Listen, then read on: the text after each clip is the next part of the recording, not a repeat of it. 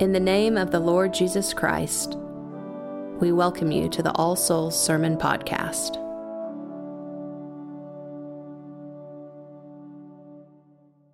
In the name of the Father, and of the Son, and of the Holy Ghost. Amen. Just let me begin by wishing you and your families a very happy Thanksgiving from myself and Audra and uh, Peter and Henry and Anna. Happy Thanksgiving. Every good gift and every perfect gift is from above. These words from St. James perfectly express the point of Thanksgiving Day. It is to gratefully acknowledge the source of all good things, to give thanks to the Lord, from whom all things come as gracious gifts, coming down from the Father of lights, with whom is no variableness neither shadow of turning. And giving thanks is, of course, central to the Christian life. It's not for nothing that the principal service of Christian worship, which we're doing right now, is called the Eucharist, which is from the Greek word for thanksgiving. It just is good to give God thanks and praise. There's not really any other rationale necessary for it, it's just a good thing. Oh, praise the Lord, the psalmist says, for it is a good thing to sing praises unto our God. Yea, a joyful and pleasant thing it is to be thankful. As we pray in the Eucharistic liturgy, it is very meet, right, and our bound in duty at all times and in all places to give thanks to Thee, Father Almighty, Creator of heaven and earth. It is a good thing to sing praises to our God. And giving thanks is not only good, it's also good for us. The discipline of enumerating the things for which we are thankful helps us see the world aright, gives us the proper perspective on things. My family has a tradition at Thanksgiving uh, where we would gather at the table for Thanksgiving dinner and we would find several pieces of candy corn on our plates. And before we ate, we would go around the table and each of us would take a piece of candy corn and we'd say one thing that we're thankful for, and then we'd eat that piece of candy corn, and we'd go around again until all of the pieces of candy corn were gone. That simple act always worked to remind me just how much I have to be thankful for even when I was a teenager and thought the tradition was a bit corny. It ended up always drawing me out of myself and pointing me to the giver of all good gifts. The prayer book gives us an exercise similar to that, although a more comprehensive pattern for thanksgiving, for enumerating the things in our lives for which we have to give thanks. It comes in a prayer called the General Thanksgiving which is part of morning prayer and evening prayer in the Book of Common Prayer.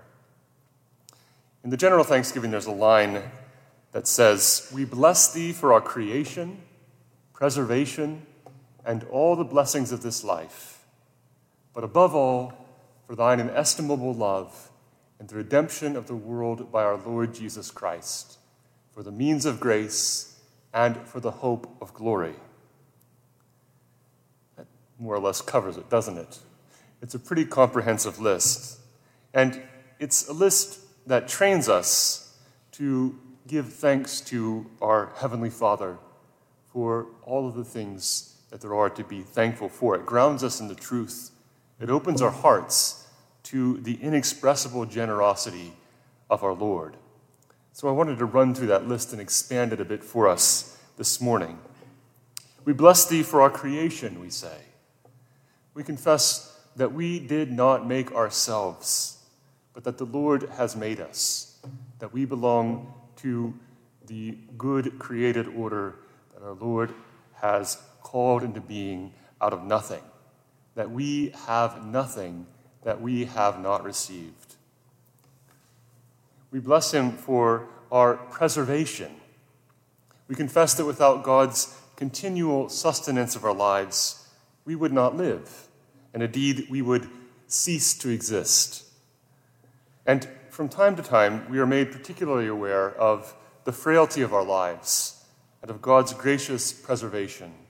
For example, when we recover from a perilous illness or accident, or say when we hold in our arms a fragile newborn baby, then we're particularly aware of how necessary God's preservation is for our lives.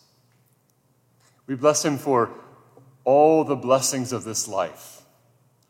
We confess that God is the source of all the good things that we enjoy in this life. It's a more or less infinite list Although we focus this day, Thanksgiving Day, especially on the blessings of the harvest of the fields, on the returns of the fruits of the earth, blessings which in our industrialized world we're perhaps especially apt to take for granted. The phrase, all the blessings of this life, reminds us that in every circumstance we find ourselves in, there's always something to give thanks for. When I was in college, I would go running from time to time with um, an older student. He had actually been in prison and had been released and was studying on a, on a special scholarship at the school. And he had, in addition to being in prison, had had a major heart issue in his life. And every time he got done running, he would say a little prayer of thanks for his heart, that it was working and pumping properly. And it reminded me in a really profound way that it's not easy to remember when you're a young man of, of how good a gift it is to have a, a working heart.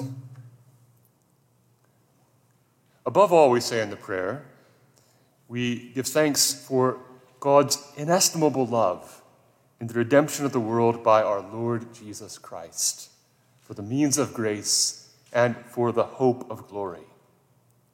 We give thanks to God above all for his inexpressible gift of himself to us in his Son Jesus, who loved us and gave himself for us that we might be freed from sin and freed from death, that we might live forever with him. And we give thanks for the means of grace, the means by which God uh, makes present Christ's victory in our lives, the means in which Christ's victory is made a present reality in our lives through the church's ministry of the word and sacrament. And we give thanks for the hope of glory, for the promise of the resurrection, for the whole creation made new, when God will be all in all, and God will wipe away all tears from our eyes. So, in this prayer, past, present, and future, all things are seen for what they are, as gracious gifts from the good Lord. And what a difference it makes to learn to pray in this way. Now, when Abraham Lincoln proclaimed the first National Thanksgiving Day, he spoke of those good gifts which he said are so constantly enjoyed that we are prone to forget the source from which they come. Setting aside a day to give thanks to God for his many gifts prevents amnesia.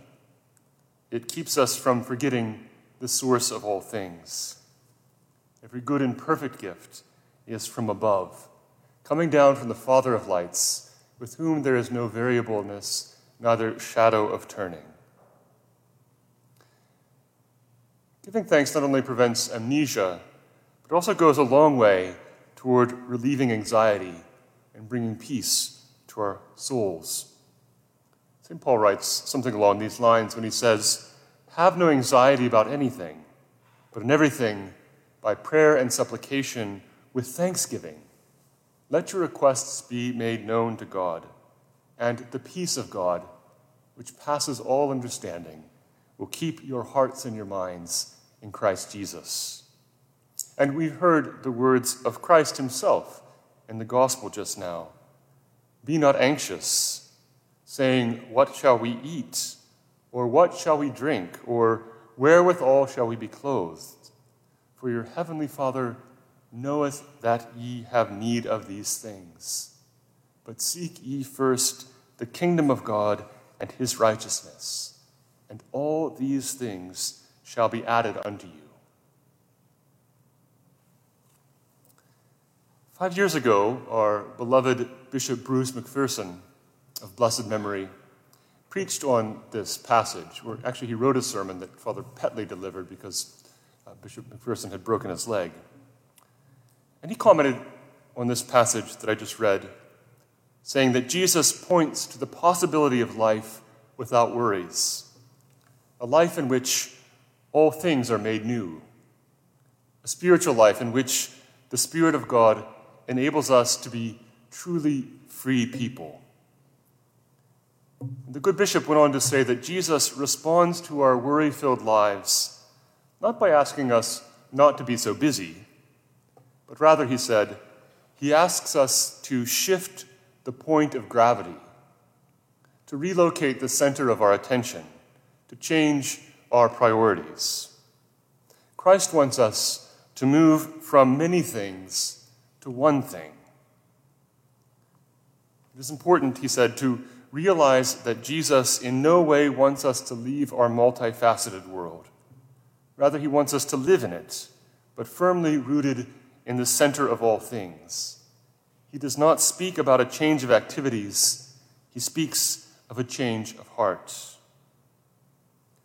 And Bishop McPherson concluded that this is the meaning of seek ye first the kingdom of God and his righteousness. What counts is where our hearts are, he said. Jesus asks us to move our heart to the center, where all other things fall into place. He wants us to come into a deeper relationship with Him. He wants to bring us to the place where we belong. Brothers and sisters, this Thanksgiving Day, may this be true of us today and on all days. In the name of the Father, and of the Son, and of the Holy Ghost. Amen. Thank you for listening to the sermon podcast of All Souls Episcopal Church. For service times and more information, go to allsoulsokc.com. God be with you.